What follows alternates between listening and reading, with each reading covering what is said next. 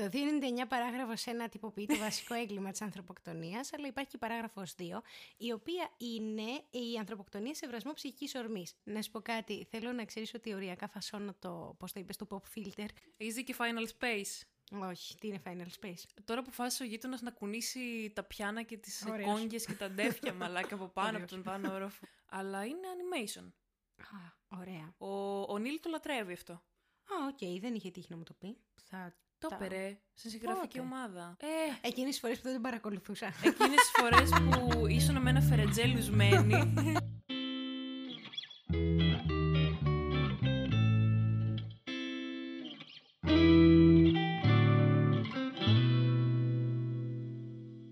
Από εδώ, παιδιά, η Κατερίνα Παυλάκου την αγαπάμε πάρα Γεια πολύ. σας. Είναι η Μίστισσα, η οποία είναι μοιημένη στο podcast πολύ πριν από μένα και αποφάσισε να μου το συστήσει και να, μου το, να μυηθώ κι εγώ σε όλο αυτόν τον υπέροχο κόσμο του homemade podcast ε, που δεν γνωρίζει στούντιο και παραγωγές. Αυτό έχω να πω. Είναι αλήθεια, είμαι υπέροχη. Κατερίνα, έχω να πω, χωρίς να θέλω να της ε, φουσκώσω τα αυτιά ή τέλος πάντων πώς είναι η παροιμία, δεν γνωρίζω παροιμίες, Τα μυαλά. σπουδάζει νομική. Της αρέσει νομική, όπως καταλάβατε. Μμμ. Μάλλον. Μμμ. Μμ, πάρα Μμμ. πολύ. Μεγάλη επιτυχία. Α, έχεις και εσύ πιστοποιητικό αλκοολισμού. ναι, ρε, ποιος δεν Και έχει εγώ πάρει έχω. μπομπονέλα. είναι κάτι, κάτι ωραία κοκτέιλάκια που έχει, έχει πίνια ή πίνα κολάντα είναι. Α, ε, Ας μου το πει κάποιος. αν, έχει, αν έχει εκείνο το σαν ε, περισπομένη από πάνω από το Ναι. νι, είναι πίνια. Το όχι. Ωραία, τότε είναι πινιάτα. Ω, ωραία, ωραία. οκ. Και η πινιάτα έχει ε, περισπωμένη πάνω από το νι. Είπες τύχη. Ναι, πατήχη. λοιπόν, η Κατερίνα που λέτε, εκτός από νομική, είναι ένας άνθρωπος πολυεργαλείο, χωρίς να είναι από την Ελβετία, είναι από τη Σύρο. λοιπόν, η Κατερίνα ε, ξέρει να πλέκει, να γράφει ποίηματα, να γράφει πεζά, ε, με έναν πολύ ιδιαίτερο κατερινίσιο παυλακέικο τρόπο. Έτσι, πες κι άλλα, πες κι άλλα. Ναι, όχι, όχι, θα συνεχίσω να σου πλέκονται γκόμι, μην αγχώνεσαι. Λοιπόν, δέχτηκε να είναι το δεύτερο πείραμα. Ε, το, Τι; το δεύτερο ε, άτομο που θα μιλήσει στο ραντ και θα ραντάει την ψυχούλα της και είναι μια τέλεια μέρα για να το κάνει αυτό. Ναι. Πολύ ενθουσιώδης. Νομίζω ότι αυτό ήταν... ε, Δεν, ξέ, δεν ξέρω αν πλανάτε στην ατμόσφαιρα ή αν είμαι εγώ απλά πάρα πολύ έξυπνη, αλλά νομίζω ότι μόλις με έδωσες πάσα να γκρινιάξω για τη μέρα μου. Νομίζω πως σου έδωσα πάσα να μιλήσεις γιατί το έχω, πάλι, το έχω πάρει λίγο μονότερμα.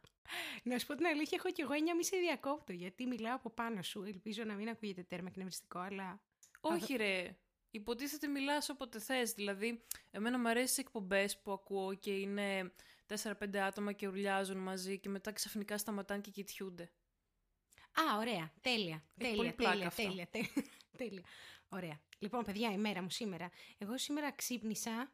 Υποτίθεται ξυπνούσα στις 10, ξύπνησα όμως στις 11, παρακολούθησα ένα μάθημα, μετά απλήθηκα γρήγορα γρήγορα, μετά πήγα στη σχολή, αλλά σήμερα είναι η πέμπτη μέρα στη σειρά που δεν μπορώ να βρω στο σπίτι την ταυτότητά μου. Την ταυτότητά μου τη χρειάζομαι πάρα πολύ. Ο ένας και πολύ βασικός λόγος είναι ότι πρέπει να κάνω τη δεύτερη δόση του εμβολίου. ναι, είναι ένα προβληματάκι αυτό. Και ο δεύτερος λόγος είναι ότι έχω να πάω ένα ταξίδι. Προφανώς έκλεισα Ryanair, γιατί προφανώς δεν είχα πάνω από 20 ευρώ Και να θες να διαθέσω. πεθάνεις, μάλλον. Όχι ρε, μου έχει πει, μου έχει πει ο πνευματικός μου αδερφός για αυτά, άμα θες μπορώ να σου πω.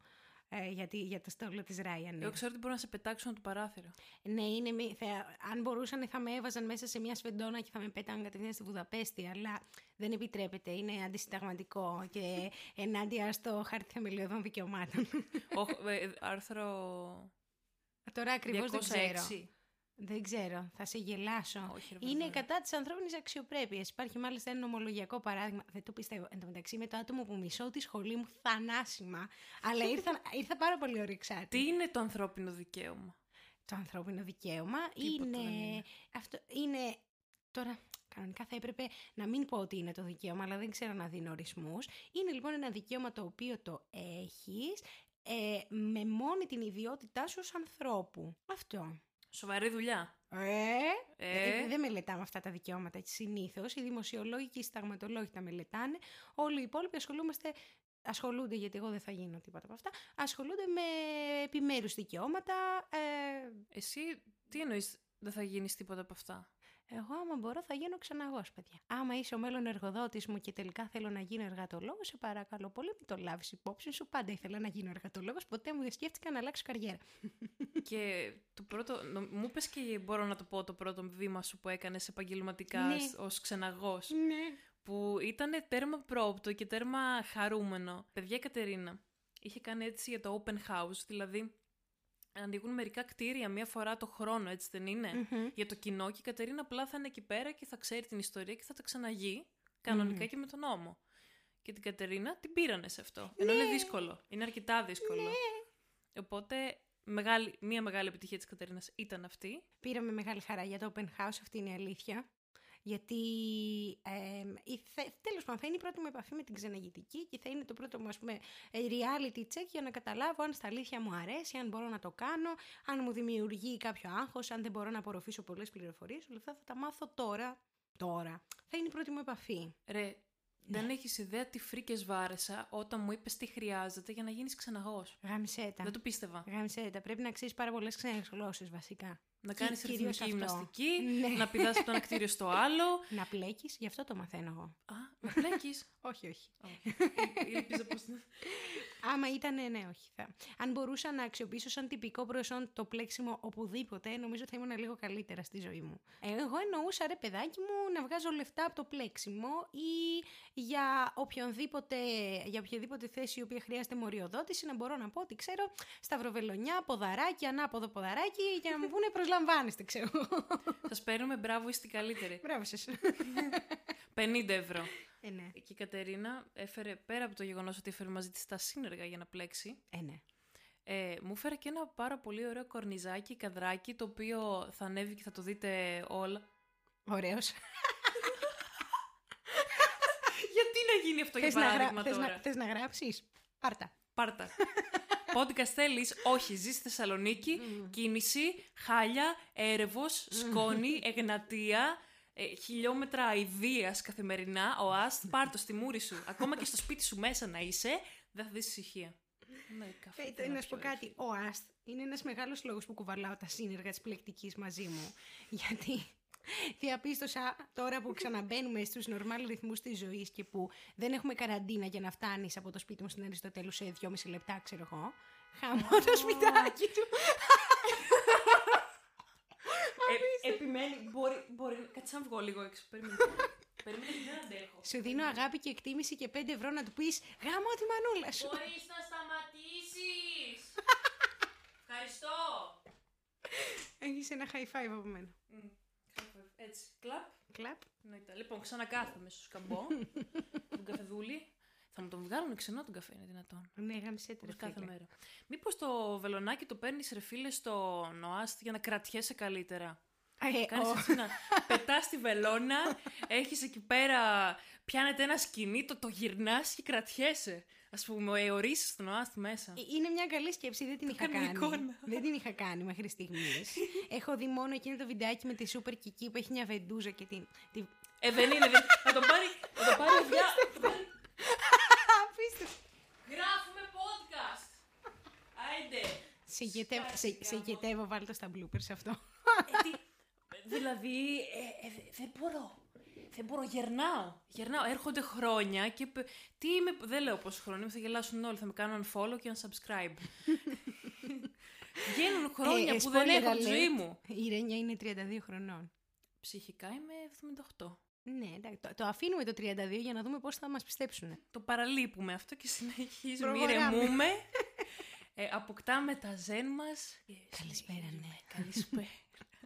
Ναι, τι κάνουμε. Ακούστε τη ραδιοφωνική μου φωνή. Είμαστε το Lamba 373 FM και θα παίξουμε λίγο Scorpions. καλέστε τη γραμμή μας για παραπάνω υπηρεσίες. Ήτανε δίκιο και έγινε πράξη. Τι να σου πω τώρα με αυτό το πράγμα. Wink, wink. Το πρόβλημα είναι ότι αυτό το ακούν οι γονείς μου. Α, ναι. Ωραία. Γεια σας. Τι κάνετε; Οι οποίοι γονείς μου είναι αρκετά ήδη πληγωμένοι από τη μοίρα, γιατί έχουν ένα παιδί το οποίο είναι ζωγραφισμένο από το λαιμό μέχρι τα πόδια, τα του. Α, Και τώρα απέκτησαν και ένα δεύτερο παιδί με ζωγραφιά πάνω του και δεν νομίζω να νιώθουν ιδιαίτερα ωραία με αυτό το πράγμα. να σου πω κάτι. Η ελεύθερη ανάπτυξη της προσωπικότητας προστατεύεται από το Σύνταγμα. Α, είναι τόσο καινούριο. Είναι. Δεν έχει πολλά άρθρα το Σύνταγμα. Α, Δεν θα πω πόσα έχει, γιατί δεν είμαι σίγουρη και νομίζω ότι θα εκτεθώ. Γιατί τώρα αν το ακούνε άνθρωποι οι οποίοι είναι με το Δευτέρι και λένε Ω, για να δούμε πόσο σωστά θα τα πει η Κατερίνα, πόσο καλά θα τα πει η νομική της όρη, θα είναι τέλειοι. και θα βγάζουν και στοίχημα, ρε, πόσα λεφτά. Ναι, εντάξει, άντε, άντε καλά. Πάλι σε πήρα μονότερμα, ήταν και οι κόρνες και οι κόγγες και τα ντέφια και συνέχιζα μόνη μου εγώ, άστα. Μην ανησυχείς, παιδί μου. Λοιπόν. Περι- κα- περίμενε λιγάκι. Περίμενε δύο λεπτά να σε πάρω εγώ μονότερμα μετά. Όχι, ναι, μα αυτό, αυτό είναι το νόημα. Βελ...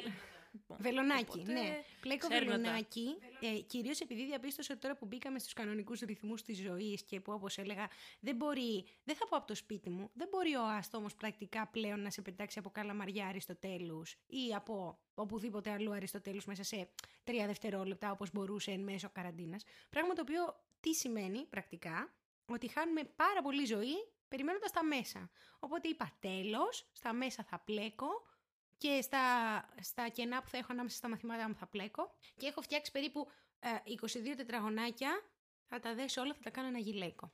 Α, ήταν ε, αυτό που ήταν μπλούζα και τελικά θα γίνει γυλαίκο ή θα κάνεις και τα δύο; Ναι, όχι, η μπλούζα μας άφησε χρόνους, ε, γιατί σκέφτηκα ότι ήταν πάρα πολύ έξυπνο το πρώτο ρούχο που θα προσπαθήσω να φτιάξω να το κάνω χωρίς πατρόν. Ε, δεν μελέτησα καθόλου τη γεωμετρία του ρούχου και είπα απλά «Έλα μωρέ, κάνε εκεί μια λωρίδα, κότσα ρε και δυο μανίκια». Η γεωμετρία σε εγκατέλειψε. Γάμισε τα. Είχαμε. Οπότε Ναι. κάπως έτσι πήγε το πλέξιμο για σένα. Ναι, Εγώ όχι. σκέφτομαι να αρχίσω τα βιβλία στο λεωφορείο. ναι, ναι. Αλλά θα με μισήσουν πάρα πολύ επειδή Γιατί; λένε ότι όλοι ζαλίζονται και τα άτομα είναι δακτυλοδεικτούμενα που Εντάξει. δεν ζαλίζονται. Εντάξει. Και; Άμα είναι η άλλη κομπλεξική, δηλαδή, εσύ δεν θα διαβάσεις το λεωφορείο; Άντε μην τα πάρω τώρα. Καλά, αυτό το έχω σαν άνθρωπος γενικά. Είμαι πολύ με τις τύψεις, με τα... σκέφτομαι δύο φορές ε, τι θα πει ο ένας και τι θα πει ο άλλος και θέλω να το αποβάλω αυτό το πράγμα γιατί είναι γεράματα και φθορά, αλλά δεν ξέρω πώς ρε φίλε, δηλαδή Κοίτα. το δουλεύω πάντως. Το δουλεύω full. Θα σου πω εγώ τώρα. Ψυχοθεραπεία 101.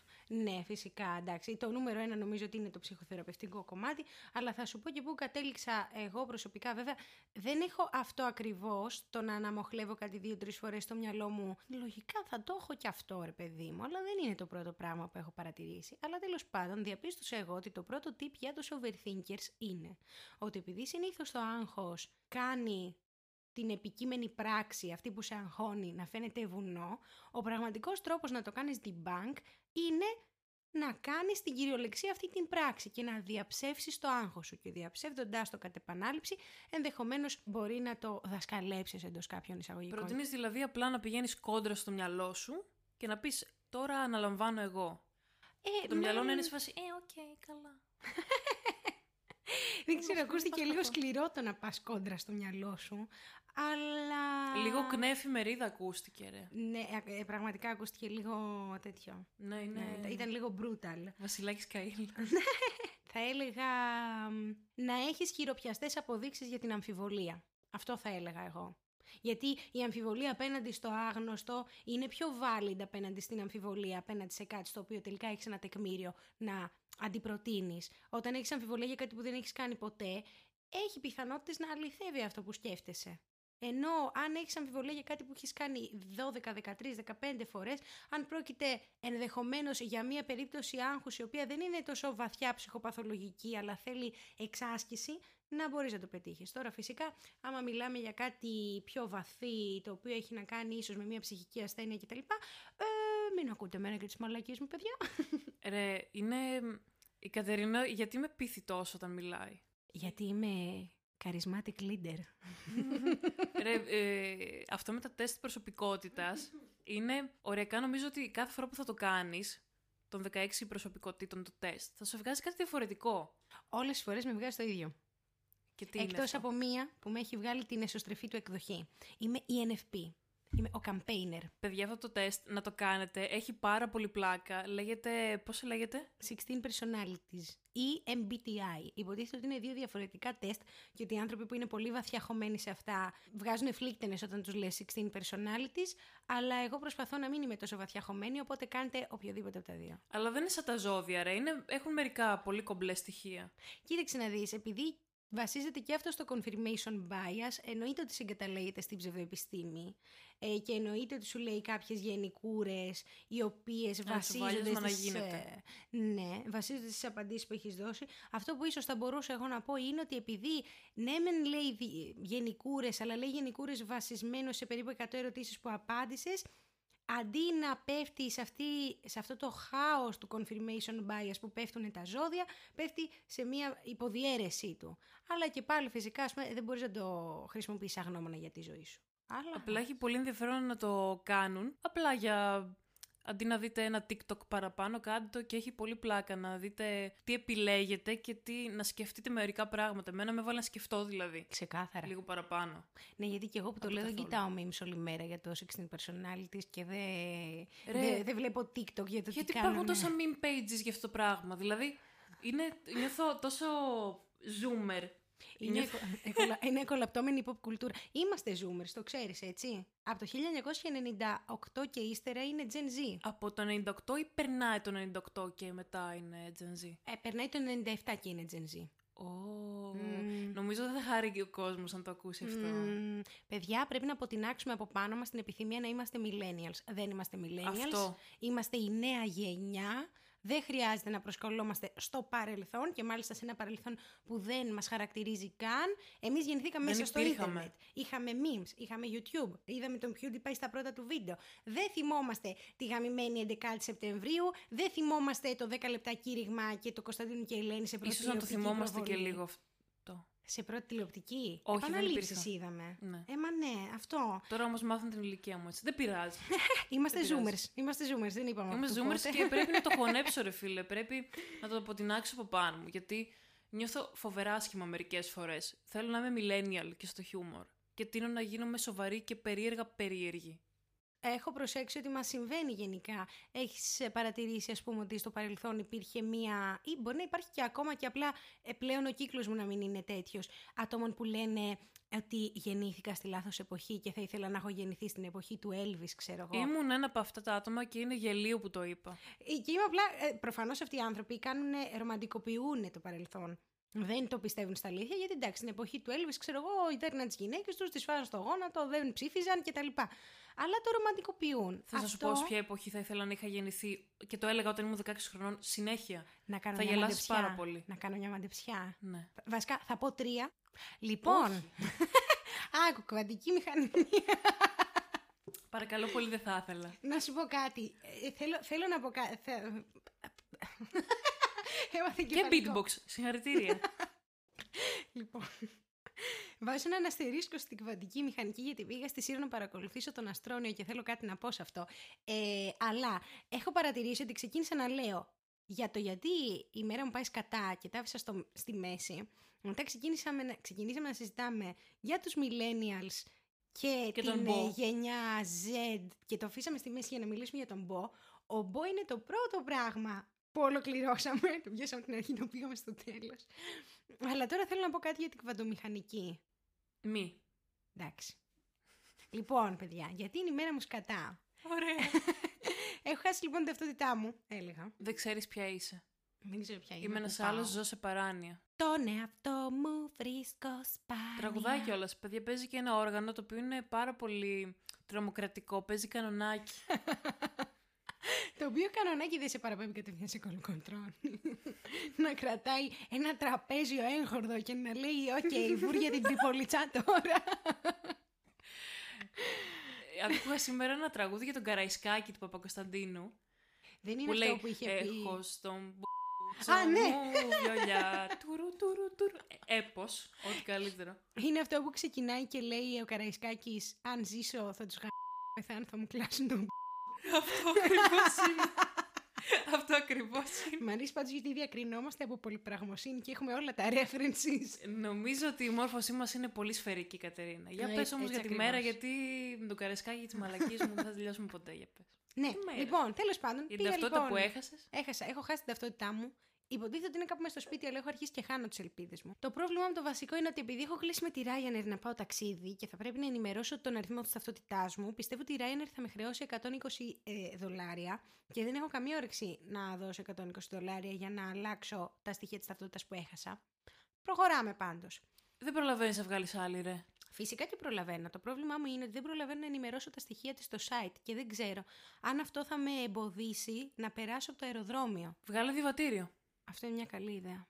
Αυτό είναι μια εξαιρετική ιδέα. Αλλά το διαβατήριο έχει παράβολο 90 ευρώ τώρα που το ξανασκέφτηκα. Μ, Καλύτερα να δώσει 120 στη Ryanair. Όχι, ρε. Ήθελα να πάω στη φίλη μου την Άννα, έκανε μεταπτυχιακό, όχι μεταπτυχιακό, πρακτική στη, στον ΟΗΕ στη Νέα Υόρκη και ήθελα Τι να... φάση. Γάμισε τα, ήταν ακραίο, ήταν ακραίο. Ε, καταπληκτικό για το βιογραφικό της, δεν το συζητώ. Ε, και ήθελα να πάω να τη δω, οπότε λέω οκ, πρέπει να βγάλω διαβατήριο και βίζα. Το διαβατήριο 90 ευρώ παράβολο, η βίζα 3 νεφρά παράβολο, ε, οπότε δεν πήγα στη Νέα Υόρκη, long story short, και μετά δεν πήγα πουθενά γιατί έσκασε καραντίνα. Αλλά αυτό είναι για ποιο λόγο είναι μίζερη η ζωή μου, όχι για ποιο λόγο είναι μίζερη η μέρα μου. Πήγα στη σχολή. δεν, δεν έχω να πω κάτι πάνω σε αυτό. Με βλέπεις, κοιτάω λίγο ένα δακράκι έχνοφαίνεται. Ναι. Χάμισε. Καραντίνα, πολύ καλά πήγε για όλους, νομίζω αυτό. Ναι. Ναι, Πήγες ναι, ναι. λοιπόν σχολή.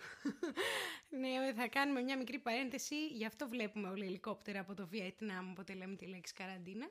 Κλείνει η παρένθεση. Πήγα στη σχολή.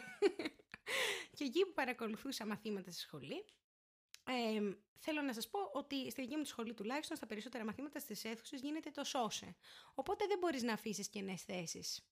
Μέχρι και στη δική μου αυτό γίνεται, που είμαστε πολύ λίγοι, ρε. Γάμισε Φαντάσου τα. στην νομική τι γίνεται. Γάμισε τα. Ναι, τέλος πάντων. Εντάξει, θα πεθάνουμε όλοι, αλλά αυτό είναι μια άλλη συζήτηση. Θα πεθάνουμε όλοι, ο κορονοϊός επεκτείνεται. Το ξέρεις ότι έφαγε τρελό πρόστιμο ο Στέφανος Κίος γι' αυτό, ε; Εγώ ξέρω ότι μαχαιρωμένος πήγε, οδήγησε μέχρι το νοσοκομείο. Ωραίος. Μπράβο. Τέλειος. Μπράβο. Πυροβολημένος ή μαχαιρωμένος, ένα από τα δύο. Και εγώ δεν θυμάμαι. Στο ρε, λαιμό γάμο το. κιόλα. Α, καλά. Ο τύπος είναι σπασμένος.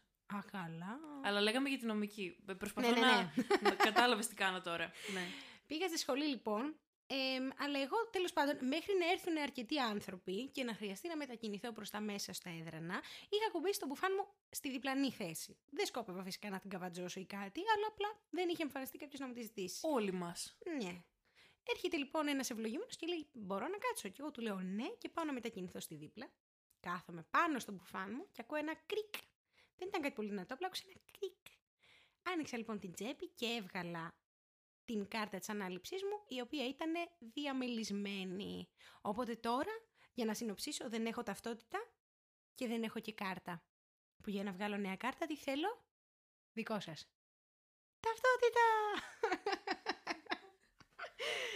Επίσης ήθελα να πάω στη Λέσχη να φάω και είχε τρελή ουρά, οπότε δεν, δεν έχω φάει κιόλας, πίνω καφέ. Τι είχε η λέσχη; Μοσχαράκι. Τότε πρέπει να κλάψεις, νομίζω. Μμμ, μμμ. Είναι extra sad που δεν. Μοσχαράκι αναπελάθει τα κύτταρα του αίματος, ε, ε, Ναι, ρε. τον ερυθρό μυελό, κάνει καλό στα πνευμόνια.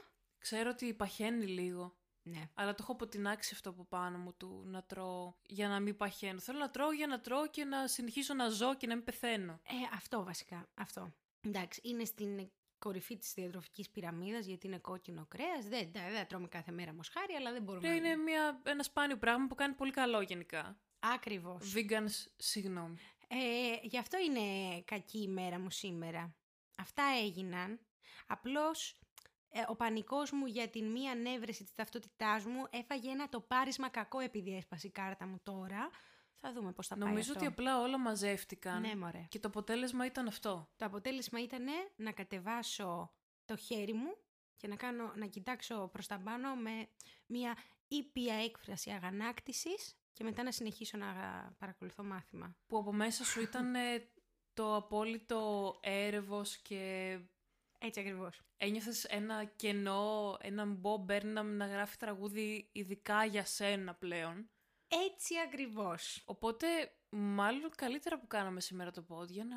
γιατί τα είπες ρε φίλε. Έτσι ακριβώς αυτό, αυτό, αυτό. Νομίζω ήδη φαίνεται αυτό. Ε, Ναι, ε, ε, ναι, ναι, ναι. τολμήστε να πείτε δεν σας αρέσει. Όχι. Εντάξει, νιώθω ότι έχω μονοπολίσει λίγο τη συζήτηση, ψέματα δεν θα σας πω. Έχω να πάω στον ψυχοθεραπευτή μου τρεις μήνες, γι' αυτό βγαίνει προς τα έξω. Καλά, ομοίως, αλλά εγώ ψυχοθεραπεύτρια δεν είμαι σε καμία περίπτωση. Όμως θεωρώ ότι στους φίλους μπορούμε, ρε παιδί μου, να. Α, τα λέμε λίγο. Ακριβώς. Και επίσης είναι πολύ λυτρωτικό να μιλάς σε φίλους σου που έχουν καλή αντίληψη των ισορροπιών που υπάρχουν στον κόσμο Ευχαριστώ. ή που έχουν κάνει ψυχοθεραπεία. Ή και τα δύο. Γιατί Ναι, εντάξει, φυσικά υπάρχουν και άτομα που δεν έχουν κάνει ψυχοθεραπεία, αλλά έχουν τόσο καλή αντίληψη των ισορροπιών στον κόσμο που μπορούν να σε επαναφέρουν σε, σε μια καλή γραμμή χωρίς είτε να σου ρίχνουν τρελά τρίγκερ, είτε χωρίς να σε στέλνουν σε λάθος οδούς. Δεν λέω μ, αυτό βασικά. Κοίτα, κάθε φορά που θέλω να δώσω σε κάποιον μια συμβουλή, λέω Είναι υποκειμενικό, παιδιά, να ξέρετε, δεν είναι κανόνας αυτό το πράγμα σε καμία περίπτωση. Ναι, Και τώρα ακριβώς. σοβαρέψαμε επισήμω. Yay. Και τώρα κάπου τώρα κλείνουν το podcast και λένε Ωραία, δεν λένε άλλες μαλακίες, φεύγω. Λοιπόν, Όχι, εντάξει. γ- γνωμούλα. δεν για- είμαστε διασκεδαστές, παιδιά. Συγγνώ... Ή- ή Είμαστε, δεν ξέρω. Λοιπόν, κάτσε, θε, θέλεις, θέλεις να φύγουν όλοι από το podcast; Ε, θέλω να φύγουν οι πάντες και να μείνουν όσοι αξίζουν. Γνωμούλα για διαγραφή από κοινοβουλευτική ομάδα να δούμε. Δεν το είδα να έρχεται ποτέ.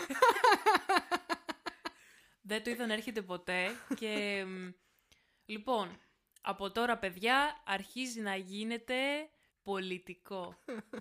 Όχι πλάκα κάνω, απλά εντάξει νομίζω ότι οι άνθρωποι δεν γίνεται να μην είμαστε political. Καλέ, ξεκάθαρα. Είμαστε Ο πολιτικά άνθρωπος όντα. είναι πολιτικό ον. Έτσι ακριβώς. Έτσι. Είναι, είναι. Ναι, ρε, γιατί Απλώς- λένε πολύ, ε, τώρα άρχισες πάλι τα πολιτικά και τα αυτά. Παιδιά, δεν σας μιλάω για κόμματα και για τέτοια. Δηλαδή, απλά λέω μερικά πράγματα που γίνονται, γιατί ζούμε σε... Ζούμε περίεργα πράγματα, οκ, νομίζω το έχουμε καταλάβει όλοι πλέον αυτό, να μην, σκο- ας μην κοροϊδευόμαστε και πολύ. Νόμι για ε, Θα πω ένα πράγμα, Κατερίνα. Καληνύχτα πρίγκιπα Κωνσταντίνα. Αυτό δεν Καληνύχτα ήταν. γλυκέ πρίγκιπα. Θα σε θυμόμαστε. Αυτό δεν ήταν ένα βιντεάκι στο Λούμπεν. Μάντεψε. Θέλω να πω κάτι σε αυτό που είπες πάνω σε αυτό που είπες πριν. Ε, ρε φίλε, θα σου πω κάτι. Ή, ε, αυτό ήταν τελείως patronizing. Δεν θα πω θα σου πω κάτι. Θα πω κάτι. Ε, επειδή η πολιτική γενικά έχει παραφυάδες ή ρίζες, δεν έχω αποφασίσει ακόμα τι από τα δύο, σε όλες τις διαστάσεις της ζωής, ο άνθρωπος δεν έχει επιλογή παρά να είναι πολιτικών. Τα πράγματα αρχίζονται... Αρχίζονται, μπράβο, ελληνικά Αχ, γραμματικά. μ' αρέσουν τα σαρδάμ. ελληνικά γραμματικά. Τα πράγματα αρχίζουν να γίνονται λιγάκι νοσηρά όταν οι άνθρωποι που είναι τόσο fluid, που έχουν διαφορετικές απόψεις πάνω σε διαφορετικά θέματα, ταυτίζονται υπερβολικά με μία ιδέα, με ένα σχήμα, με ένα κάτι. Εγώ θεωρώ ότι είναι πολύ αποδεκτό ένας άνθρωπος να πιστεύει ότι το τάδε σχήμα, είτε κοινοβουλευτικό, εξοκοινοβουλευτικό, είναι το καταλληλότερο από τα υπόλοιπα και θεωρώ ότι αυτό είναι τέλος, είναι και χρήσιμο τέλος πάντων να συμβαίνει. Απλώς δεν μπορώ να το δεχτώ, δε- δεν μπορεί το μυαλό μου τέλος πάντων να, ε, πώς να το πω, να μεταβολήσει τη, την πληροφορία ότι υπάρχουν άνθρωποι που ταυτίζονται σε απόλυτο βαθμό με τις ιδέες που πρεσβεύει μια παράταξη, ένα κόμμα, ένα σχήμα. Θεωρώ ότι δεν το πολύ σκέφτονται ορισμένες φορές. Ναι, οι περισσότεροι νομίζω ότι το κάνουν για λόγους... Να κάνω βαριά δήλωση. Κάνε. Που πάει και τα λόγια να τα ακούω εγώ, γιατί έχω φοβερό θέμα σε αυτό το πράγμα. Μμμ. Παιδιά, δεν είναι κακό να διαφωνείς με κάτι ή κάποιον. Τελεία. Ωραία. Συμφωνώ απόλυτα. Τα λέω για να τα ακούω, γιατί πραγματικά νιώθω μερικές φορές ότι δεν πρέπει να διαφωνώ. Όχι ρε φίλε, άμα θελήσεις και διαφωνείς, θα διαφωνείς. Αυτό είναι. Ναι. Η φωνή μου γίνει αυγολέμονη. Τι να μας πει και ο κύριος Αυγόλη. Τι να μας πει ο κ. Αυγολέμονος. Ο υπόδρομος είναι παιχνίδια χόντους, δεν είναι για λινάτσες. Λένε ότι κάνω και μιμήσεις καλές. Α, για κάνε μου μία.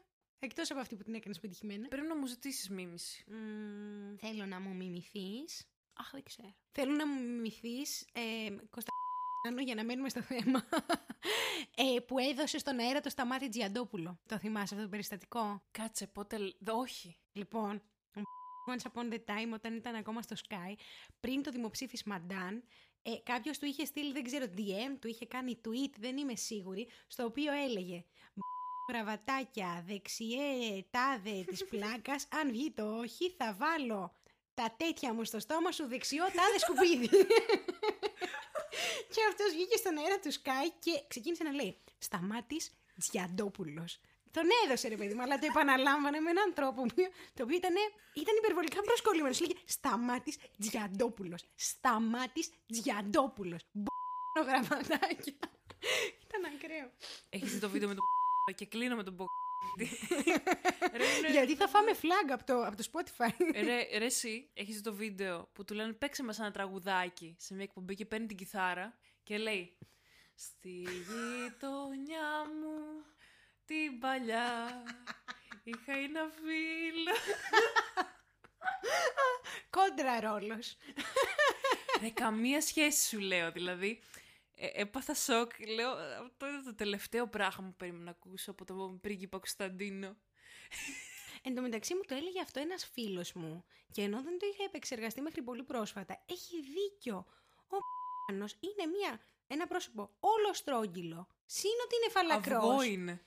Ακριβώς. Συν το ότι είναι φαλακρός. Αν δεν ξέρεις τι έχει πει, βλέπεις ένα μπουλούκο και λες «Ω, Τι μπορεί να κάνει κακό, ναι, δηλαδή... ακρι- αυτό». Είναι μερικοί άνθρωποι όπως ε, ο Γιώργος Παπανδρέου ο εγγονός που πέφτει και από το ποδήλατο, τον βλέπεις και λες «Α, ένας άνθρωπος, ξέρω εγώ, που είναι μεσήλικας προς τρίτη ηλικία και είναι αθλητικός και τα λοιπά». Δεν σου πάει το μυαλό του. Ακριβώς. Αυτό. Εν τω μεταξύ δεν είναι απίστευτο πως ολόκληρη η πολιτική ηγεσία έχει πει μία παπαριά. Θυμάσαι πως ο Σαμαράς, δεν θυμάμαι το 15, είχε βγάλει ένα σποτάκι. Έχουμε γίνει παππούδες σε καφενείο, αλλά συνεχίζει. Ναι, τέλος πάντων, τέλος πάντων, ναι, μετά θα το κλείσω γιατί νομίζω ότι την πολιτικοποίησα γάματα πολύ την κουβέντα. Αλλά θυμάσαι πως ο Σαμαράς είχε βγει σε ένα διαφημιστικό σποτάκι και δεν ξέρω, είχε πέσει κάτι και έλεγε Τέτοια ώρα είναι το ωραιότερο σεξ. Αχ, ναι, το, το θυμάμαι. Απίστευτο. Είναι τέλειο και έλεγε «Ε, ναι, αυτή είναι. Είστε, είστε ωραίος», του λέγανε. Είστε ωραίος. Ε, ναι, ναι, ναι, ξέρω. ξέρω, ξέρω. Δεν μπορώ, ρε φίλε. Και εδώ σταματάει, παιδιά, βάζουμε... Είναι σαν να βάζω μάρκερ ότι πολιτική τέλος κούρασε. Όχι, εντάξει. Όχι, νομίζω και εγώ ότι μπορούμε να εξαπλώσουμε τα πλοκάμια μας με Δεν θα μιλήσω. μαεστρία και μαλαγανιά. Καμία αναφορά σε ιαπωνικές τσόντες. Προχωράμε. Εγώ γι' αυτό γελάω. Δεν είναι απίστευτο το πώς την κοινή συνείδηση... Ξύπνα Έλληνα, ο γιος σου τον παίζει με κινέζικα με κοιμάω.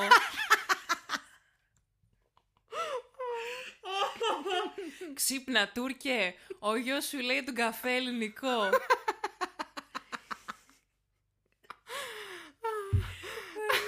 Δεν είναι πάντως απίστευτο το πώς την τελευταία δεκαετία στη συλλογική μνήμη έχει κατοχυρωθεί ότι όταν λες τη λέξη πλοκάμι σκέφτεται χεντάι. Είναι, είναι, είναι παγιωμένο πλέον. Θα τη χάσουμε.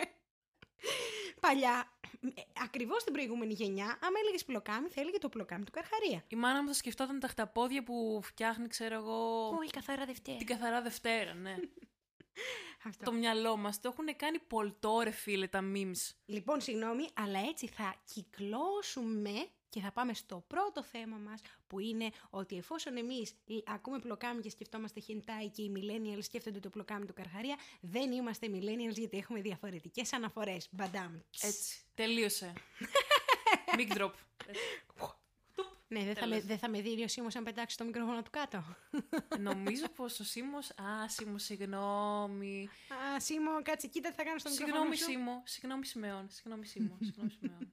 Αυτό είναι ένα αστείο μετά Σίμω αυτά. θα μάθω όλα στα μυστικά και την επόμενη φορά που θα σε δω έξω από τη λέσχη και δεν θα είμαι σίγουρη αν είσαι εσύ, θα σκέφτομαι πόβο μαλάκα, συγγνώμη Σίμω. Ξέρεις πόσοι Σίμοι κυκλοφορούν; Απλά αν δεις έναν άνθρωπο με γυαλιά μοιοπίας, σχετικά τετράγωνα με παύλα κύκλο, τετραγωνισμένο κύκλο Και μια man bun. κοτσίδα και ξυρισμένα τα πλάγια είναι- και να είναι και λίγο άσπρος και να περπατάει πιγκουινάτα, είναι ο Σίμος απλά. Τελείωσε. Ε, τον είδα μαζί με εκείνη την άλλη κοπέλα που είχαμε δει στα γενέθλιά σου. Ναι, νομίζω ότι του- είδα αυτούς τους δύο. Αλλά επειδή έχω να τους δω από πέρυσι στα γενέθλιά σου, δεν έχω ιδέα αν ήταν αυτοί. Οπότε Αυτοί ευτυχώς ήταν δεν και τους πήγαιναν χαιρέτησα. για πρόβα. Ήθελα να πω λοιπόν ότι πιστεύω πως η χρονιά η δικιά μου, η χρονιά η δικιά σου. Δεν ξέρω βέβαια αν δεν θες να προδώσουμε τις ηλικίες μας. Βασικά, εγώ είπα είμαι 22. Δεν με νοιάζει, απλά ακόμα μπορώ να σκεφτώ το, το ακροατήριό μου αυτή τη στιγμή να λέει Α, και το Άννα συνεχίζει να πηγαίνει πιο χαμηλά. Δεν είμαστε πολύ νέοι zoomers. Είμαστε οι τελευταίοι των μοϊκανών των millennials, θα πω. Επειδή έχουμε ήδη εκθέσει ότι ανήκουμε στο Gen Z τυπικά. Ρε εσύ, γιατί όμως τέτοιο bullying, δηλαδή συναντάω άτομα και μου λένε «Μμ, σε κόβα για 25. Ευχαριστώ, πες, αλλά δεν θα γεράσω πέντε χρόνια νωρίτερα. Όχι, του λέω μόλις ότι είμαι την 70 εξέδεσα. χρονών και αρχίζουν γελάνε και λένε «Α, Πες τους μη ζηλεύεις ρε φίλε. Μη ζηλεύεις που εγώ έχω πέντε έξτρα χρονάκια μπροστά μου. Σκοτάδι. ήταν Μη ζηλεύεις αυτό. θα πεθάνεις πρώτος. Στη γειτονιά μου την παλιά είχα ένα φίλο. Μετά την ε, τεχνική, έτσι, το ευχάριστο τεχνικό χάλια διάλειμμα που υπήρχε και κράτησε μία εβδομάδα και δυστυχώς η Κατερίνα ή ευτυχώς, γιατί δεν ξέρουμε ποτέ το λόγο που έγινε, είναι πάλι στη στουντιάρα μου, όχι, σήμερα Καλημέρα. Και είναι και πρωί, την έφερε εδώ πέρα η αθεόφοβη πρωί. δηλαδή δεν τη λυπήθηκα καθόλου, μαλάκα. Μία μέρα είναι αργία σήμερα εντωμεταξύ. Και ήρθε εδώ πέρα, ε, την έφερε εδώ πέρα με το ζόρι πάλι. Ευλόγησον. Έτσι. Να μας και έχει σήμερα ο γιατί Άγιος είναι καλά. αργία, πες λίγο για την αργία σήμερα. Θα χρησιμοποιήσω τα δικά σου λόγια, γιατί είναι η παγκόσμια ημέρα της ε, δυνατότερης κάρτας του Τίτσου. Του Αγίου Κάτσε. Δημητρίου. ο, ο Άι Γιώργης δεν σκότωσε δράκο. Έχεις δίκιο. Άρα αυτό Άρα- που είπα άρα- ήταν λίγο fail, δε φίλε. Άρα ναι, άρα δεν είναι επιστημονικά ορθό. Μήπως, ε, κάτσε, τι έχει σκοτώσει ο Άι Δημήτρης; Έχει σκοτώσει κάτι. Έχει σκοτώσει ρε κάτι, γιατί στην ε, εικόνα αυτό φαίνεται. Δεν ξέρω τι σκότωσε. Ε, όμως. μήπως να ψάξουμε την εικόνα μπαμπάμ. Όσο η Ρένια Ανοίγω ψάχνει την κινητό εικόνα, και ξεκίνα να λες για τα αυτάκια γιατί είναι μια ιστορία που δεν μπορούν να χάσουν ρε φίλε. πριν πω τα αυτά και θα πω μια άλλη ιστορία που εκτελήθηκε σήμερα το πρωί ανάμεσα σε μένα και τη Ρένια. Της λέω, λοιπόν, περπατούσα για να έρθω στο σπίτι της και κάτι συζητούσαμε για παιδάκια που τσιρίζουν στην πιλωτή της. Ωραία. Οπότε και της λέω, Ρένια, δεν σου φαίνεται παράξενο που τα παιδάκια, αλλά και εμείς όταν ήμασταν παιδάκια, ξυπνάχαμε από μόνοι μας κάτι κουλές ώρες, τύπου 7.30, 8 και μισή, για να δούμε, ξέρω εγώ, στοιχεία της Blue. Και η Ρένια μου απάντησε, ναι, φταίει που τα παιδάκια, σε αντίθεση με εμάς, δεν έχουν κατάθλιψη. Λοιπόν, κάτι για Μαξιμιλιανό και ειδωλολάτρες βλέπω εδώ πέρα. Α, κάτι σκότωσε. γιατί τον λένε μυροβλήτη. Αλλά δεν βλέπω λοιπόν, κι άλλο story time. Γαμώ τι το. σκότωσε ρε φίλε. Ειδωλολάτρε. Ας μας πει κάποιος τι σκότωσε τέλος πάντων στα σχόλια και ωραία. Συνεχίζουμε. Λοιπόν, πέρυσι τέτοια εποχή ξεκίνησα να δουλεύω ε, σε ένα περίπτερο. Ξεκίνησα στην κυριολεξία παραμονές του Αγίου Δημητρίου. Οπότε με το που φτάνω μου κάνει η αφεντική να μου πήρες μύρο. Και εγώ έβαλα τα Έλα. Γέλια. Αρχικά εγώ δεν έχω καμία επαφή, η αλήθεια είναι με τη θρησκεία.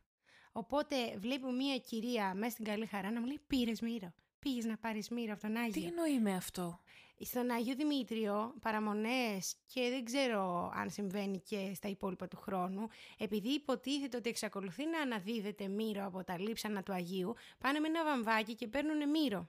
Και μου είπε η αφεντική από να πού μου... το παίρνουν το μύρο; Έχω Δεν, φρικάρει ξέ- λίγο δεν ξέρω τώρα. από πού, γιατί η αλήθεια είναι ότι εγώ δεν πήγα αυτοπροσώπως να πάρω μύρο.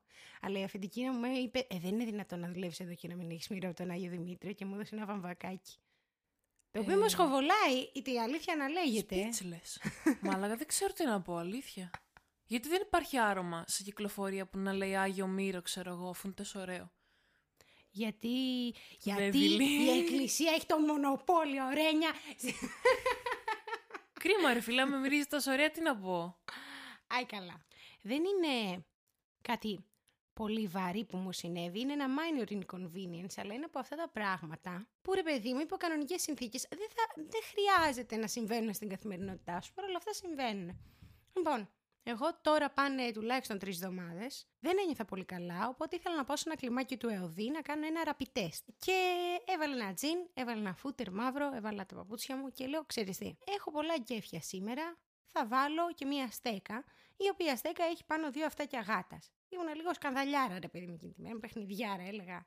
Θα κάνω. Θα κάνω Νιώθεις τζερτζελέ. καλύτερα έτσι, ρε φίλε. Ναι, ρε παιδί Όταν μου. φοράς κάτι αστείο ή κάτι γλυκούλι. Αυτό ή κάτι playful, ρε παιδάκι. μου. Αυτό, ναι. Γενικά, εγώ πιστεύω ότι είμαι σε μια ηλικία στην οποία εντάξει, είναι ακόμα κοινωνικά αποδεκτό, που θα έπρεπε να είναι σε όλες τις ηλικίες, αλλά τέλος πάντων, ε, με βάση τα τωρινά κοινωνικά στάνταρ, πιστεύω ότι ακόμα είναι αποδεκτό ε, να φοράω παράξενα Ό,τι πράγματα θες και γενικά, να ρε κάνω. φίλε, εντάξει. Κάτι, και κάτι Ό,τι πιο. θες, ναι. Ε, Πιστεύω δηλαδή ότι βρίσκομαι ακόμα σε εκείνο το ηλικιακό στάδιο που μπορώ να κάνω και juvenile πράγματα χωρίς να φαίνονται ιδιαίτερα παράξενα και χωρίς να φαίνομαι ξεμοραμένη, ξέρω εγώ.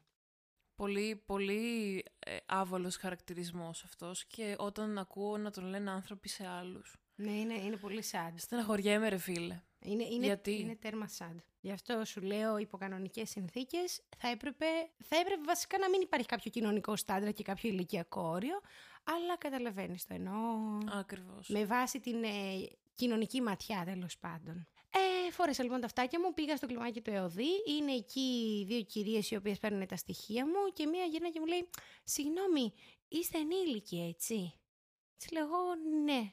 Και γυρνάει με ένα φουλ ξινό ύφος. Και μου λέει: Α, γιατί με αυτό που φοράτε στο κεφάλι σας δεν ήμουν και σίγουρη. Εν τω μεταξύ. Οκ, η ενηλικίωση δηλαδή έρχεται από το να μην φοράς αυτάκια στο κεφάλι σου ή οτιδήποτε. Δεν μπορώ με την κυρία. Δεν μπορώ, ρε φίλε. Γιατί- Μιζέρια με ργ. Ναι, γιατί ξέρεις τι, δεν το είπε τύπου Αχαχά, είδα κάποιον στο δρόμο και του κάνω πλακίτσα. Ε, γιατί ξέρεις, το λέμε και μεταξύ μας το Α, πέντε χρονών, ξέρω εγώ. Αλλά το λέμε προφανώς με μια διάθεση περιπεκτική, ας πούμε. Εκείνη. Ε, ναι, Απλά με έσταξε καλή, φαρμάκι. με είχε τέτοιο, ένα- ναι. Χριστέ μου. Τη φαντάζομαι να έχει σπουδάσει κάτι, να το έχει μετανιώσει, να κάνει μια δουλειά που όχι απλά δεν της αρέσει, την κάνει να κλαίει κάθε μέρα και όλο αυτό να το βγάζει σε μια άγνωστη η οποία τύχαινε να φοράει αυτάκια και ήθελε να κάνει απλά ένα rapid test.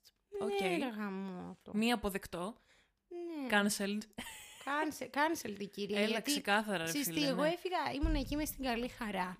Και με το που μου έκανε αυτό το σχόλιο, μου γάμισε λίγο τη μέρα. Θέλω να κάνω μια πολύ σοβαρή ερώτηση σε αυτό το σημείο. Κάνε. Τι της έχω κάνει, Μωρέ, της μαλακισμένης, άι στο διάολο; σας παρακαλώ, μην κάνετε ξινά σχόλια επειδή πάει στραβά η μέρα σας.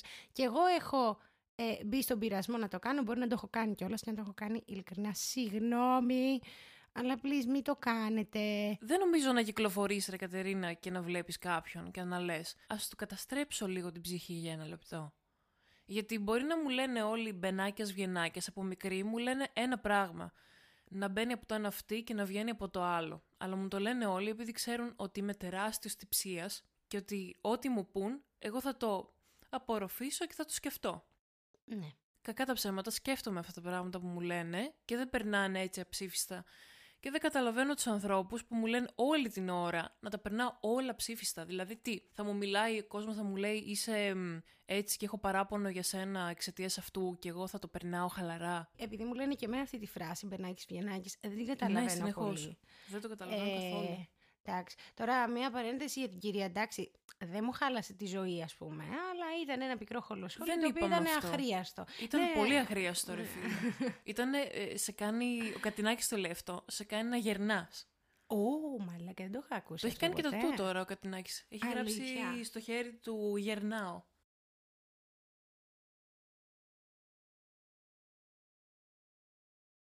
Sorry για τη μικρή παρένθεση.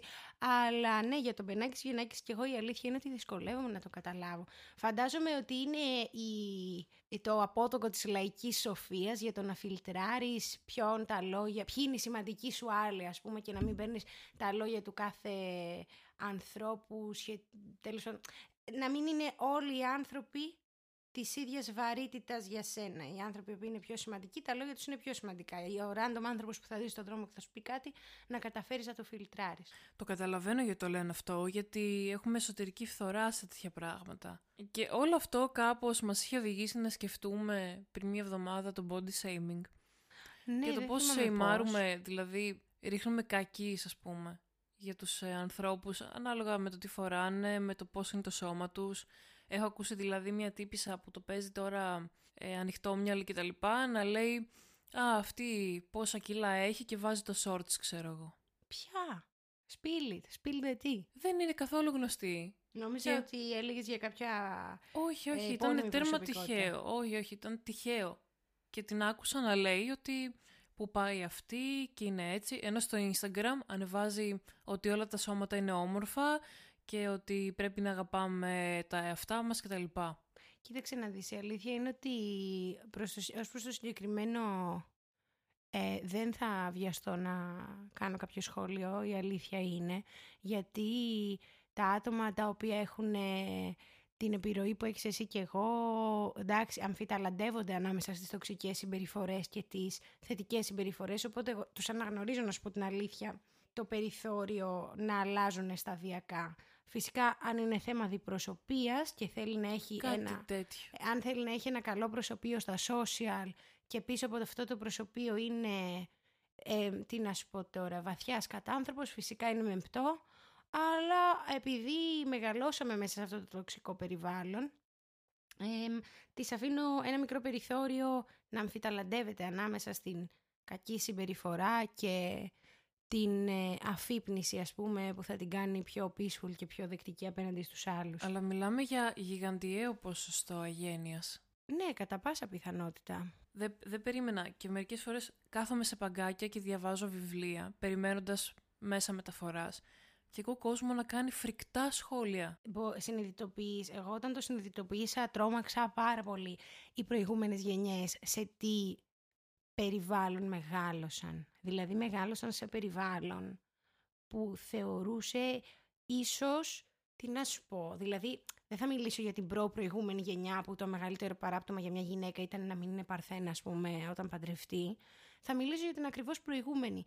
Παίζει το μεγαλύτερο παράπτωμα για μια γυναίκα να ήταν να είναι χοντρή ή να είναι ε, με τη συμβατική, ας πούμε, έννοια άσχημη.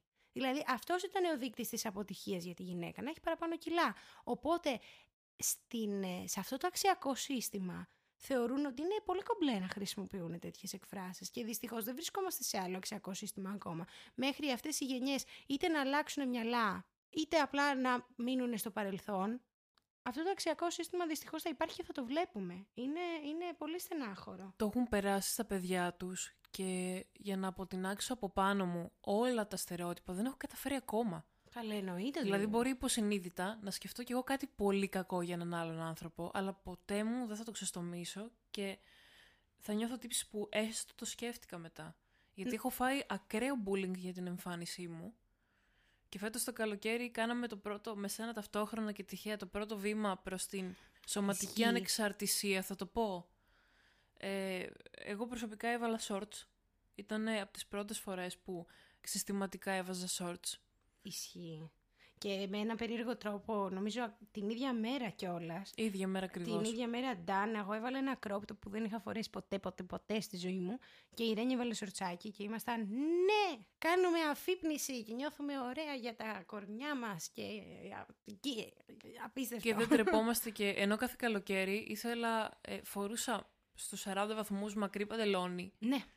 Ε, αυτό. Υπήρχε ένα καλοκαίρι, ένα στάνταρ στο οποίο ένιωθα τόσο άσχημα για το σώμα μου που φορούσα μόνο μακριά παντελόνια. Τώρα καλοκαίρι στο νησί, ε, που σημαίνει τι, μήνυμου 38 βαθμούς Κελσίου κάθε μέρα και εγώ φόραγα μακρύ τσιν. Πώς άντεχες, είναι, είναι άρρωστο, ρε, εσύ. Δεν, ε, στο ζύγι το να, να εκθέτω κάτι που δεν μου αρέσει ήταν λιγότερο, δεν μπορώ να το... Τέλος πάντων, νικούσε ενάντια στο να πεθαίνω από τη ζέστη. Είναι, είναι αρκετά Πάρα άρρωστο. Ακραίο. Είναι αρκετά άρρωστο. Κατάφερε και το δούλευες με τον ναι, καιρό. Ναι, έκανα κάποια βήματα, είναι καλό αυτό. Το θέμα είναι ότι ε, προσωπικά έκατσα και μίλησα στους γονείς μου, οι οποίοι μεγάλωσαν στη γενιά των απόλυτων στερεοτύπων και του bodybuilding και του αν δεν είσαι 90, 60, 90, νομίζω κάπως έτσι πάνε οι αναλογίες. Ναι, Ή το ανάποδο, δεν θυμάμαι. 90, 60, 90. Άμα δεν είσαι έτσι, ε, να πεθάνεις. Και άμα δεν είσαι ακριβώς. το πολύ ένα 70 και είσαι παραπάνω, ε, είσαι ένα τέρας ας πούμε. Σε πληροφορώ και θα ακουστεί πάρα πολύ ακραίο και τραβηγμένο, αλλά άτομα της ηλικίας μου με έχουν αποκαλέσει όχι ακριβώς τέρας, έχουν τρομάξει που στέκομαι δίπλα τους, νιώθουν φοβισμένα, μειονεκτικά, ενώ αν καθίσει δίπλα τους ένα αγόρι γύρω στο 1,85, δεν θα, δεν θα πούν απολύτως τίποτα. Και έχω πάρει πάρα πολύ, ειδικά στην εφηβεία, που είναι και τα ωραία τα χρόνια, έτσι τα βαρβάτα, πολύ ωραίο feedback συσσαγωγικά για το ύψος μου. Η αλήθεια είναι ότι δεν είχα συνειδητοποιήσει πώς μπορεί να αντιδρούσαν με φόβο. Φόβος, ε, φόβος τελεία, αυτό. Κοίτα να δεις. Μου κάνει πάρα πολύ... Είναι ακραίο. Αυτό που κάνανε είναι ή πώς όταν τρομάζεις ε, ανασηκώνεσαι και τεινάζεσαι, αλλά αφού με είχαν δει, δηλαδή δεν τους τρόμαξα, δεν ήμουν δεν περπάτησα ήσυχα και τους ψιθύρισα hey, στο αυτί. δεν έγινε τίποτα τέτοιο. Μεγαλώνοντας, αγάπησα πάρα πολύ το χαρακτηριστικό αυτό που έχω και είπα, ε, ok, okay, φτάνει και όποιος ασχολείται με αυτό απλά παίρνει μπούλο. Είναι πολύ απλό πλέον. Ανήκουμε κιόλας σε μια μεταβατική γενιά εκτός των άλλων. Δηλαδή η γενιά των ε, γονέων μας ήταν ξεκάθαρα η γενιά των διατροφικών διαταραχών για μένα. Ήταν η γενιά που ε, το είχε περήφανη σημαία, τουλάχιστον οι γυναίκες, το να μην full. τρώνε. Ε, ειλικρινά πιστεύω ότι ήταν η, η γενιά με τον πιο ισχυρό υπόγειο μισογενισμό των περιοδικών, του 10 συν 1 τρόποι για να έχεις σε μέση δαχτυλίδι, για να πετύχεις τις τάδε Ισχύει αναλογίες. πολύ. Ε, και εμείς είμαστε ακριβώς η επόμενη γενιά, η οποία εκ των πραγμάτων δεν είναι τόσο εγκλωβισμένη όσο, όσο ήταν η προηγούμενη, αλλά έχει από την προηγούμενη γενιά τα ίδια ερεθίσματα. Τα έχει. Έχει και από την δικιά της την ύπαρξη κάποια καινούργια ερεθίσματα, οπότε μπορεί εν μέρει να απασφαλίζεται από αυτό και να κυνηγάει το καλύτερο, να κυνηγάει την υγεία. Αλλά σε αρκετά πράγματα πιστεύω πως έχουμε αυτή την τύχη και ατυχία να είμαστε η μεταβατική γενιά. Που προσπαθούμε να απελευθερωθούμε από τις λανθασμένες αντιλήψεις που αποθήκευσε το παρελθόν. Και γι' αυτό το λόγο πιστεύω ότι ενώ υπάρχουν κάποια πράγματα τα οποία ίσως είναι αντικειμενικές αλήθειες, όπως το για παράδειγμα πως το να είσαι ένας ψηλός άνθρωπος είναι αυτό που είναι. Ή το Α, να μπράβο. είσαι ένας άνθρωπος με λίγα κιλά ή με πολλά κιλά είναι αυτό που είναι. Α, Φυσικά μπράβο. εντάξει, δεν μιλάω τώρα. Εάν κάποια στιγμή διαπιστώσει ότι υπάρχει κάποιο πρόβλημα στην υγεία σου που συνδέεται με τα λίγα κιλά ή με τα πολλά κιλά, φυσικά και πρέπει να το διορθώσεις. Αλλά κατά τα, κατά τα λοιπά, δεν υπάρχει θετικό και αρνητικό πρόσημο στα εξωτερικά χαρακτηριστικά. Είναι απλά ουδέτερο. Ακριβώς. Φυσικά και υπάρχει ομορφιά. Εγώ δεν ε, διαφωνώ στο ότι υπάρχει ομορφιά, αλλά είναι πολύ πιο σύνθετη από το είσαι ένα αδύνατο, παύλα, αθλέτικ κορμί με τάδε μάτια, τάδε μαλλιάρα, είσαι όμορφος. Είναι κάτι πιο σύνθετο. Δεν θα πω ότι η ομορφιά είναι απόλυτα που λέμε η ομορφιά είναι στην ψυχή. Όχι, ε, ούτε θεωρώ ότι η ομορφιά είναι απαραίτητα η έλξη. Πρέπει να καταλάβουμε ότι η ομορφιά υπάρχει και στο ενδιάμεσο, χωρίς να υπάρχουν η έλξη. Όλοι οι άνθρωποι είναι όμορφοι με τον δικό τους τρόπο. Εγώ τουλάχιστον έχω καταλήξει στο συμπέρασμα ότι το 90% των ανθρώπων που ε, βρίσκω εγώ ως Κατερίνα, ξέρεις, με το δικό μου πρίσμα όμορφους, είναι οι άνθρωποι οι οποίοι έχουν ένα συγκεκριμένο τύπο. Όχι οι άνθρωποι οι οποίοι είναι είτε γυναίκες είτε άντρες, πληρούν κάποια χαρακτηριστικά πολύ συγκεκριμένα. Ακριβώς. Οπότε από αυτή την άποψη θα έλεγα και εγώ ότι είναι ε, αυτό. Είναι κάτι αρκετά σύνθετο. Τέλος πάντων, εγώ έχω καταλήξει στο συμπέρασμα ότι το ύψος και το βάρος είναι, είναι ουδέτερα χαρακτηριστικά. Αλλά δεν έχουμε καταφέρει να απασφαλιστούμε από αυτό ακόμα. Γι' αυτό και παρότι τέλος πάντων αυτές είναι κάποιες γενικές αρχές, τις οποίες, ε, οι οποίες ενδεχομένως μας φαίνονται λογικές και τις έχουμε κατοχυρώσει στο λογικό μας μέρος, μερικές φορές κοιτιόμαστε τον καθρέφτη και θέλουμε να βάλουμε τα κλάματα, ας πούμε. Ου, Πιστεύω συνεχώς. ότι πέρα από ίσως κάποια πράγματα τα οποία είναι ε, εμφύτα μας ή έχουν να κάνουν με τον ψυχισμό μας, με ανασφάλειες και ούτω καθεξής, πιστεύω ότι μερικά είναι επίκτητα και έχουν να κάνουν με το πώς οι προηγούμενες γενιές ακόμα μας επηρεάζουν και, και μας χαμάνε τη όλα. Ήρεμα, ήρεμα πάλι. Νομίζω ότι από τα πιο σημαντικά πράγματα, λέω αυτό και κλείνω εδώ το θέμα γιατί είναι αρκετά βαρύ θέμα. Μμμ. Από τα πιο σημαντικά πράγματα που μπορούμε να κάνουμε για τον εαυτό μας είναι να μπορούμε το πρωί και γενικότερα κάθε μέρα να κοιτιόμαστε στον καθρέφτη και να λέμε αυτό μου αρέσει σε μένα και να μην λέμε «Ω, έχω ακμή χάλια ήου, πρέπει να βγει η ακμή από το πρόσωπό μου». Η αλήθεια είναι ότι δεν ξέρω εγώ ποιο είναι το σωστό βήμα. Αλλά το ζω κι εγώ αυτό που σηκώνομαι και επειδή έχω έναν καθρέφτη σχετικά κοντά στο κρεβάτι μου, σηκώνομαι και απλά κάνω ένα. Πάμε να κοιταχτούμε τώρα. Ω, μπόρε φίλε. ναι.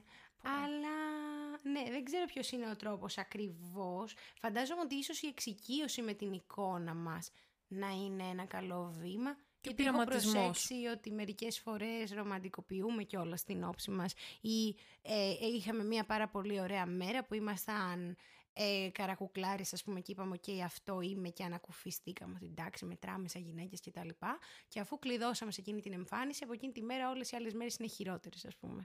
Οπότε φαντάζομαι Α, ότι ίσως μπράβο. η εξοικείωση με την εξωτερική εμφάνιση να είναι κάτι, να μπορείς να κοιτιέσαι αρκετά συχνά, να έχεις μια ρεαλιστική αντίληψη του πώς δείχνεις. Εγώ ας πούμε παθαίνω αυτό που κάθομαι με συγκεκριμένο τρόπο και μου αρέσει η γωνία από την οποία με κοιτάω και μετά κάθομαι, ξέρω εγώ παίρνω την τάδε πόζα, με κοιτάω, λέω είναι ωραία αυτή και μετά γυρνάω και χαλαρώνω τελείως, βάζω τα πόδια κάτω, τα πόδια κάτω, κάτω ήταν εξ αρχής, whatever, τα χέρια κάτω, κάθομαι σαν ένας ποδοσφαιριστής ρε παιδί μου έτσι ε, και με κοιτάω και λέω «Α, ναι». Εγώ πολύ συχνά νιώθω με τις φωτογραφίες που βγάζω και το έχω τεράστιο θέμα ότι κάνω catfish στον κόσμο.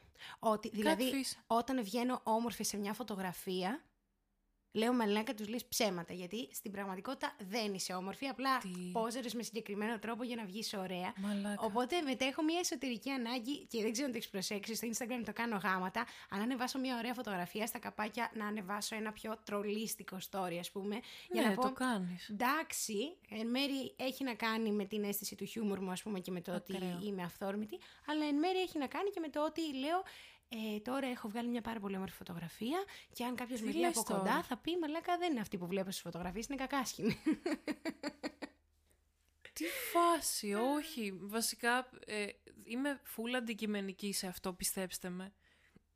Αλλά η Κατερίνα, από κοντά, είναι ίδια με τις φωτογραφίες, απλά με φυσικό φωτισμό. Δηλαδή, το δέρμα της είναι πιο σταρένιο από κοντά και στις φωτογραφίες, επειδή το φως είναι από απέναντι και χτυπάει, φαίνεται πιο λευκή. Είναι η μόνη διαφορά που έχω παρατηρήσει ανάμεσα στις φωτογραφίες και στην πραγματικότητα. Και δεν το λέω αυτό επειδή είσαι φίλη μου, το λέω αυτό επειδή ισχύει. Ακούσατε τη Ρένια, δεν είμαι μια λευκή γυναίκα. Ε, I- I want it live. woman's- A white woman's Instagram. Bob Burnham. Πολύ ωραίο Latte τραγουδάκι. Fomart. Tiny Pumpkins. Ρε, λες να... ε, Και σου είπα σήμερα να πάρουμε πρώτη φορά στη ζωή μου να πάρω Starbucks. Μμμ. Γιατί είδα τον κατάλογο και είχε ένα pumpkin spice latte. Μμμ. Που με ακούγεται πολύ λευκής γυναίκας καφές. Είναι πολύ νόστιμο. Και δυτικιάς κιόλας. Είναι πολύ νόστιμο. Είναι. Είναι. Ε, λέω να το δοκιμάσω, δεν ξέρω ρε. Λοιπόν, κάτι για το οποίο είδε ράνταρα την προηγούμενη εβδομάδα και έφυγα για το σπίτι μου λιγάκι απογοητευμένη. Έχει να κάνει με το πώς το top achievement ενός ανθρώπου κατά τη γνώμη μου είναι να καταφέρει το μέγιστο βαθμό αυτοκαθορισμού, να μην ετεροκαθορίζεται. Πώς το εννοώ; Δηλαδή. Ε, δεν ξέρω εάν το έχεις προσέξει, θα προσπαθήσω να το περιγράψω όσο καλύτερα μπορώ. Οι άνθρωποι έχουμε μία ροπή να προσπαθούμε να γίνουμε κάτι. Και υπάρχουν οι άνθρωποι οι οποίοι πάνε μαζί με το ρεύμα και υπάρχουν και οι άνθρωποι που πάνε κόντρα στο ρεύμα. Οι mainstream, οι hipsterάδες, οι αντισυμβατικοί, δεν ξέρω και εγώ τι. Ταμπέλες γενικά και με απασχολεί πολύ και εμένα αυτό. Για πες. Το ζήτημα λοιπόν ποιο είναι ότι 9 στις 10 φορές οι άνθρωποι που επιλέγουν να κάνουν κάτι δεν το κάνουν με βάση, α, επει- επειδή αφουγκράζονται τι θέλουν οι ίδιοι, δεν αφουγκράζονται τον αυθεντικό εαυτό τους, βλέπουν κάτι που τους αρέσει και προσπαθούν να γίνουν αυτό, Και προσπαθούν να το κάνουν το ενσαρκώσουν. ίδιο. Αυτό σημαίνει πρακτικά ότι ετεροκαθορίζονται. Θα κάνουν αυτό που έκανε, θα πω τώρα τυχαία ονόματα, κάνουν αυτό που έκανε, ξέρω εγώ, η ε, Τσάρλι Νταμίλιο. Ή θα δω αυτό που έκανε η Τσάρλι Νταμίλιο και δεν θα το κάνω επίτηδες για να μην είμαι μαζοποιημένος. Και τα δύο είναι αρκετά προβληματικά γιατί επιτρέπει σε έναν εξωτερικό παράγοντα να σε καθορίζει παρότι μπορεί ο αυθεντικός σε αυτό σου να θέλει διάφορα πράγματα. Δηλαδή, δεν αφουγκραζόμαστε καλά τις διαφορετικές αποχρώσεις μας. Και αυτό γιατί το λέω. Θέλω να καταλήξω στο να πάρεις pumpkin spice latte παρότι είναι το ρόφημα της λευκής γυναίκας, γιατί αν είναι νόστιμο, μπορεί να είναι μία από τις αποχρώσεις σου και να κάνεις πράγματα τα οποία στερεοτυπικά ανήκουν στο χ πράγμα και κάποια άλλα που στερεοτυπικά ανήκουν στο ψ πράγμα, αλλά όλα αυτά να συντίθεται με έναν τρόπο που να φτιάχνουν τον εαυτό σου, να μην εμποδίζουμε, ρε παιδί μου, Λόγω τους στερεοτύπων που έχω ακούσει. Ακριβώς. Με έχει προβληματίσει επειδή ε, πρώτον μου αρέσει πάρα πολύ η σούπα κολοκύθα. Πίνει τον καφέ. Μμμ. Παιδιά, η Κατερίνα ήρθε με μια κούπα σπιτιού και περπατούσε με αυτή και το κουτάλι της στο δρόμο και με τον καφέ και ήρθε... Α, μπράβο. Και ήρθε έτσι εδώ. Αυτό που ήθελα να πω πάνω σε αυτό είναι ότι ε, άνοιξε ένα θέμα που με προβληματίζει έντονα. Επειδή νιώθω ότι μερικές φορές ή θα μπω στο καλούπι και καλά και θα τη γράψω κάποια ή κάποιον από το Instagram. Ή θα κάνω κάτι το οποίο ε, θα είναι cringe και θα είναι κλισέ και θα Ναι. είναι αηδία λίγο. Μμμ. Αλλά συνήθως αυτό που φαίνεται στους άλλους αηδία είναι αυτό που με εκφράζει εμένα. Ναι. Πώς- δεν ξέρω πώς θα το κάνω να δουλέψει αυτό ακριβώς. Δεν ξέρεις πόσα χρ- χρώματα αλλάξαμε με την ασπα για το πώς θα καθίσει το logo του podcast στα μάτια του κοινού. Και το αν θα φανεί cringe ή όχι. Ναι. Δεν ξέρεις απλά πο- τη ζάλισα. Συγγνώμη, άσπα. Άσπα πάρα πολύ ωραίο λόγο. Ε, ρε παιδί μου, οκ, κάτι το οποίο έτσι κι αλλιώς μπορεί να το κάνεις και εν μέρει να θες να προσελκύσεις ακροατήριο, βγάζει πιο πολύ νόημα να σε κόφτει ο τρόπος με τον οποίο θα το εισπράξουν και ίσως να είναι και θεμητό να το εξετάζεις. Δηλαδή αυτό ίσως να είναι και μια πτυχή του εαυτού σου που σκέφτεται με μάρ- κριτήρια marketing. Αυτό. ε, Ή πλα- για δια το της thrift πλαγίωσης, που θα εγώ. ανοίξουμε τώρα, γιατί θα ανοίξουμε ένα thrift με το ψευδόνυμο της Κατερίνας. Γιτ θα το Γιτ. λένε.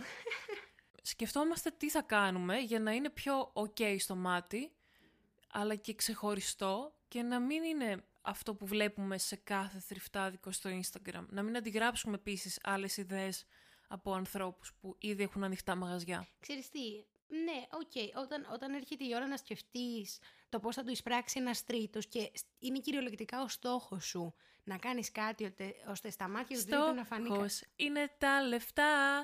Έτσι μου είπε και η μαμά. Σταματάω. Πάρ' τον να τον αγαπάς. Λοιπόν, έχεις ακούσει εκείνο το cover του Ακύλα Μυτιληναίου ε, Δώσε μου. Το μόνο για σένα. Όχι, ε, βάλ το τώρα. Λοιπόν, τώρα. Γιατί είμαι, ε, λατρεύω τα trash πράγματα και τα στέλνω σε φίλους spam.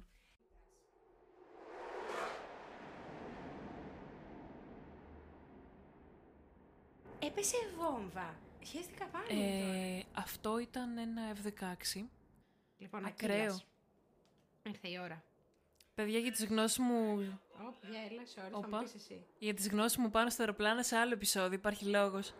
Συνεχίζουμε. Θα φέρεις guest. Ω. Ω, δεν συνεχίζουμε. Ε, μάλλον δεν μπορώ να συνεχίσουμε τόσο.